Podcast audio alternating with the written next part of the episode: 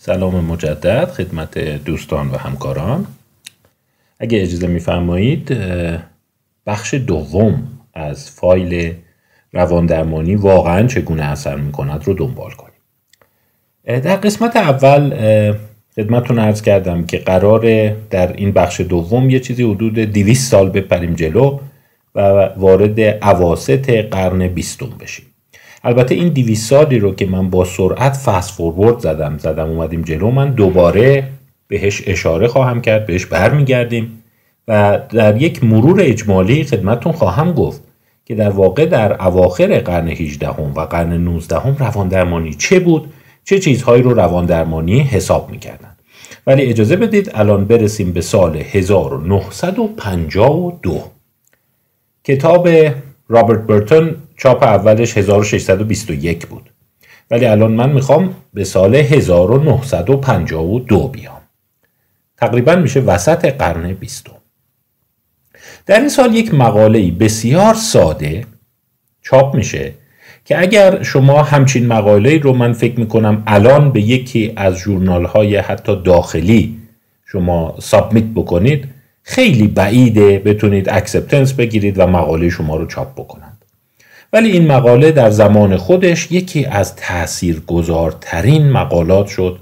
بسیار مورد استناد قرار گرفت و میشه گفت در واقع مشاجره ای رو آغاز کرد که هنوز که هنوزه ادامه داره.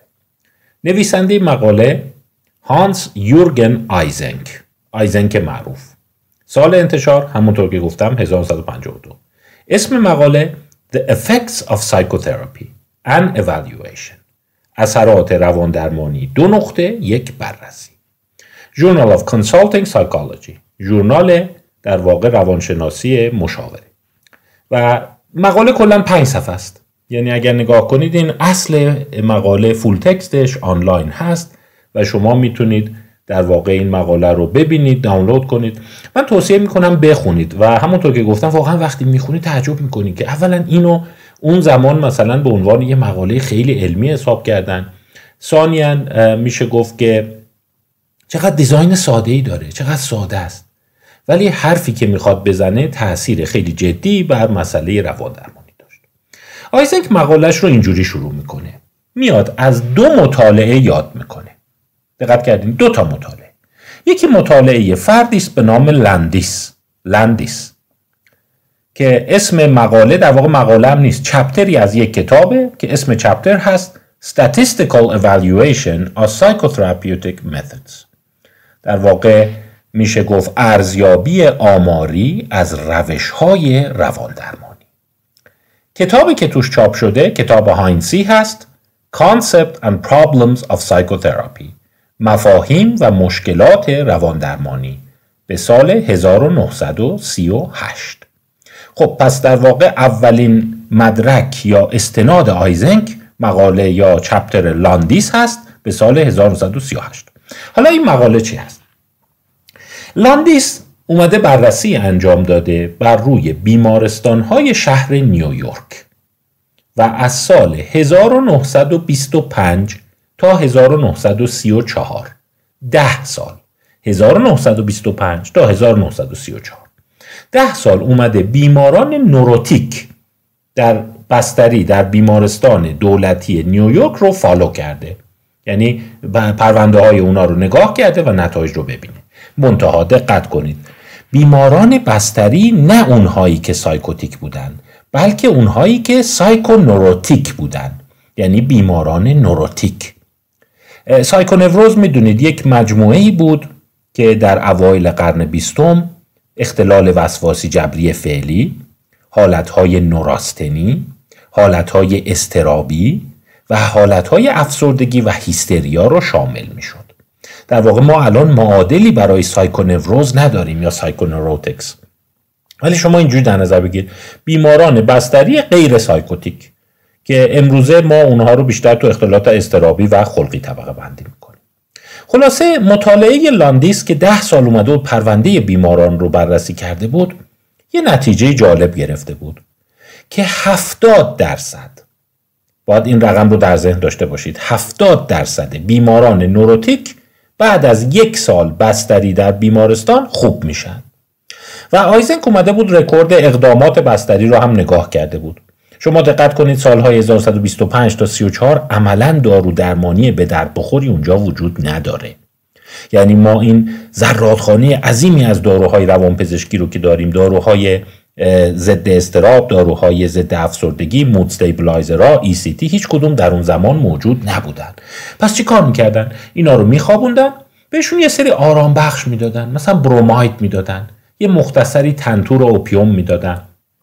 و ماهانه یکی دو بار روانپزشک هر دفعه یه روب ویزیتشون می‌کرد و در واقع اون زمان بستری بیماران نوروتیک بیشتر به یک آسایشگاه و نقاهتگاه شبیه بود. یه جایی مثل یه اردوگاه که شما بری اونجا بمونی مثل کمپ های امروز. متا خب خیلی رفتار انسانی بود خیلی کتک نمی‌زدن یه بخش بود. شما یه چند ماهی اون تو میموندید و بعد مرخص می‌شدید. و تازه آیزنک میگه اونایی که بستری می‌شدن اونایی بودن که بیماریشون شدیدتر از سرپاییاست پس 70 درصد بیماران neurotic بعد یه سال خود به خود خوب میشن. مطالعه دومی که آیزنک به اون استناد می‌کنه مطالعه فردی است به نام دنکر. این یکی case های از کار افتادگی رو دنبال می‌کرده. مطالعه 1946 هست و در واقع اسم مقالش اینه. Results of Treatment of Psychoneurosis by the General Practitioner نتایج درمان سایکونوروز توسط پزشک عمومی دو نقطه A follow-up study of 500 cases یک پیگیری یک مطالعه پیگیری 500 کیس و اینا چی بودن اونایی که از کار افتادگی می‌گرفتن برای شرکت های بیمه. شما هم الان دستیاران محترم با این قضیه آشنا هستید. مثلا طرف نمی‌تونه کار کنه میاد بستری میشه و بعد میگه من از کار افتادگی می‌خوام و بهش از کار افتادگی میدن. پزشکان عمومی اومدن این بیماران از کار افتاده رو برای مدتی فالو کردن. چند تاشون رو 500 تاشون و این بیماران مال کجا بودن؟ مال شرکت های بیمه آمریکا. به صورت اخص Equitable Life Assurance Society of the United States. این یه مؤسسه بیمه خیلی قول پیکره که من اسلاید اسلایدش رو هم در جلوی خودم دارم. یک ساختمون خیلی سی چل طبقه در نیویورک داشت و در واقع بیمه های از کار افتادگی و این بازنشستگی و اینایی که بابت بیماری ها بود رو پیگیری می‌کرد. چیزی که این مقاله گزارش میده اینه. میگه شما نگاه کنید اینی که از کار افتادگی داره. به خاطر سایکونوروز و هیچ درمانی نمی‌گیره. و تحت نظر روانپزشکم نیست. پزشک عمومی فقط اینا رو فالو می‌کنه دنبال می‌کنه. تو سال اول 45 درصد این 500 نفر خوب شدن. یعنی گفتن ما دیگه از کار افتادگی نداریم می‌خوایم بریم سر کار. خیلی خوب. سال دومی رقم شد 72 درصد. سال سوم 82 درصد. سال چهارم 87 درصد. و سال پنجم 91 درصد. خب آیزنک اینجا این رو میگه. میگه شما نگاه کنید کسی که از کار افتاده است کسی که تازه گین داره به قول امروزی ها به نفشه که خوب نشه وقتی شرکت بیمه اومده اینا رو پیگیری کرده دیده پنج سال بعد 91 درصدشون دیگه از کار افتادگی ندارن و به زندگی طبیعیشون برگشتن. خب میگه این قسمت اوله مقاله آیزنک هست. قسمت دومش. اومده تعدادی مطالعه به صورت دقیق بخوام خدمتتون بگم 24 مطالعه از اثر بخشی رواندرمانی تا سال 1952 رو اینجا قید کرده. مطالعات رو به دو دسته تقسیم کرده. 5 تا مطالعه توی اثر بخشی رواندرمانی روانکاوی در میاد و 19 تای دیگه توی حوزه eclectic در میاد. اونهایی که به صورت مخلوط و انتخابی بوده. پس تا اینجا یه نکته دیگر هم متوجه میشید. تا سال 1952 اگر می‌گفتن روان درمانی چیه؟ یا psychoanalysis بود یا eclectic بود. eclectic هم می‌شد گفت یک جور مخلوطی از dynamic مخلوطی از humanistic و یه مقدار از عقاید کارل راجرز بود. چون اگر شما دقت کنید سال 1952 هست. هنوز جوزف ولپی مسئله systematic desensitization رو مطرح نکرده. reciprocal inhibition مطرح نشده. اون تازه 1958 مطرح میشه. داستان implosion توماس استمفل 1966 مطرح کرده. پس ببینید بیشتر درمانهای رفتاری مطرح نشده. تنها اتفاقی که افتاده مری کاور جونز اون خانومی که در واقع او رو شاید نه بگیم پدر در اصل باید بگیم مادر رفتار درمانی می‌دونن. یک کیس کوچولو به نام پیتر. پیتر کوچولو رو در سال 1924 با روش deconditioning درمان کرده. و عملا ما چیزی به نام رفتار درمانی به اون صورت نداریم. شناخت درمانی هم هنوز توسط الیس و بک ابداع نشده. یه مختصری کارل راجرز داریم چون می‌دونید اون کتاب Counseling and Psychotherapy مال 1942 هست کارل راجرز و در واقع یه چند سالی راجرز فعاله و طرفداران او مجموعی رو درست کردن که یک مخلوطی از درمانهای existential درمانهای humanistic مشاوره های supportive و میراث قرن 19 روان درمانی است که به اینها eclectic میگن. ولی شاید هدفگیری اصلی آیزنک روی اون پنج مطالعه روانکاوی است از افراد معروف هست. جونز هست الکساندر هست فنیکل هست. و تو هر کدوم از اینها اومده میزان بهبودی یا عدم بهبودی رو در واقع بر اساس مقالاتشون استخراج کرده. توی مجموعه روان در روانکاوی 760 بیمار هستند. توی مجموعه اکلکتیک تقریبا 10 برابر 7293 نفر. منتها اومده جنبندی که کرده اینه. از این پنج مقاله روانکاوی اینو در آورده که 425 تای این 760 نفر یا اصلا خوب نشدن بعد از روانکاوی یا مختصری خوب شدن. و میزان اثر بخشی روانکاوی 335 نفر بر روی 760 نفر یعنی 44 درصد بوده. روش اکلکتیک هم اینا رو برداشته جمع زده 2632 نفر در واقع اصلا بهبودی نداشتن و 4661 نفر بهبودی داشتن. یعنی 64 درصد. حالا در واقع نتیجه گیری آیزنک در این مقاله کم کم آشکار میشه. اون میگه نگاه کن 70 درصد نوروتیک های بستری و یه چیزی بین 60 70 درصد تا 91 درصد نوروتیک های از کار افتاده. وقتی هیچ کارشون نمی کنی بعد از یک تا پنج سال خوب میشن. ولی وقتی همین آدما میان میرن تو روانکاوی فقط 44 درصدشون خوب میشن. و اگه بیان برن تو روان درمانی های اکلکتیک اونهایی که حالت مخلوط و انتخابی داره 64 درصد خوب میشن. به عبارت دیگه میگه نه تنها روان درمانی اثر نداره بلکه حتی ضرر می‌کنه. یعنی اگه شما نمی‌رفتی روانکاوی نمی‌رفتی روان درمانی حالت بهتر بود. می‌رفتی 70 درصد به بالا خود به خود خوب می‌شدی. ولی وقتی میای تو درمان تازه بدترم میشی البته شما ببین الان با متدولوژی امروز اصلا شما این قبول نیستین داستان. میگی شما چند گروه مختلف رو اومدی رتروسپکتیو نگاه کردی. مثلا اون گروه ها اصلا هیچ مچ با هم نیستند. هیچ مقایسه سنی تشخیصی مدت درمان اینا اصلا صورت نگرفته. برای همین میگم اگه شما همچین مقاله رو الان سابمیت کنی فورا ریجکتش می‌کنن. ولی در اون زمان برای خودش یک شاهکار حساب شد و نقدهای جدی رو دنبال داشت. به عبارت دیگر آیزنک ادعاش این بود. اون چیزی که شما در روان درمانی به عنوان درمان می‌بینی صرفا گذشتن زمانه. یعنی اینقدر مریض تو درمان میمونه تا خود به خود خوب میشه. و اگه شما کارش هم نمی‌کردی همونجور خوب می‌شد و چه بهتر. و انتهای مقاله یه مقدار آیزنک تند میشه. میگه ما باید قضاوت کنیم که آیا واقعا روان درمانی اثر داره؟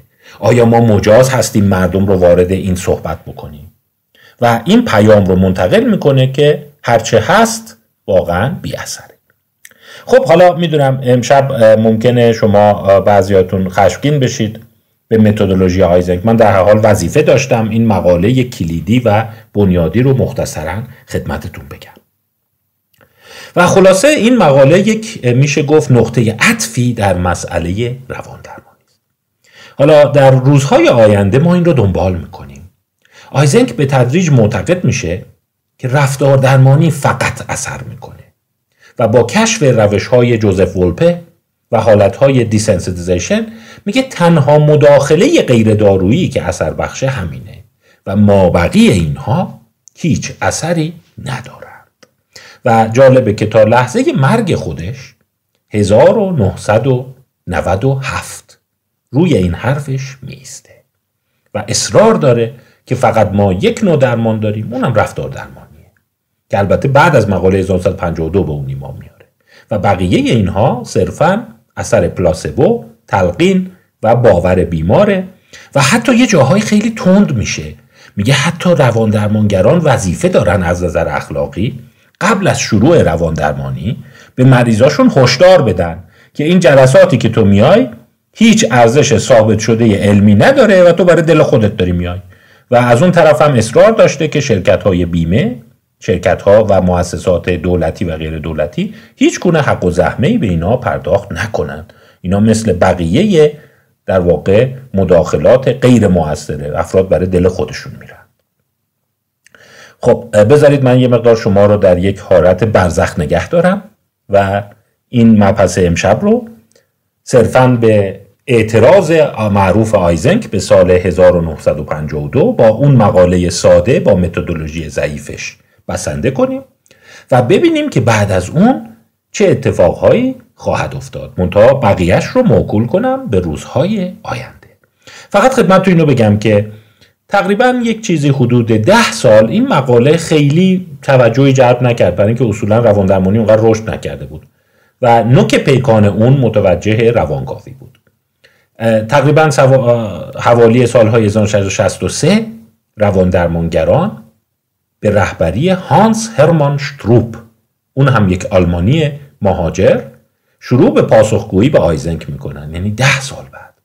و کم کم بین این دوتا مکاتباتی شکل می‌گیره که در تاریخ روان درمانی بسیار مشهوره و بهش میگن مکاتبات آیزنک اشتروپ که چند تا در واقع مقاله و پاسخ اون به ترتیب منتشر میشه و هر کدومشون دیگه واقعا حسابی به هم تند میشن.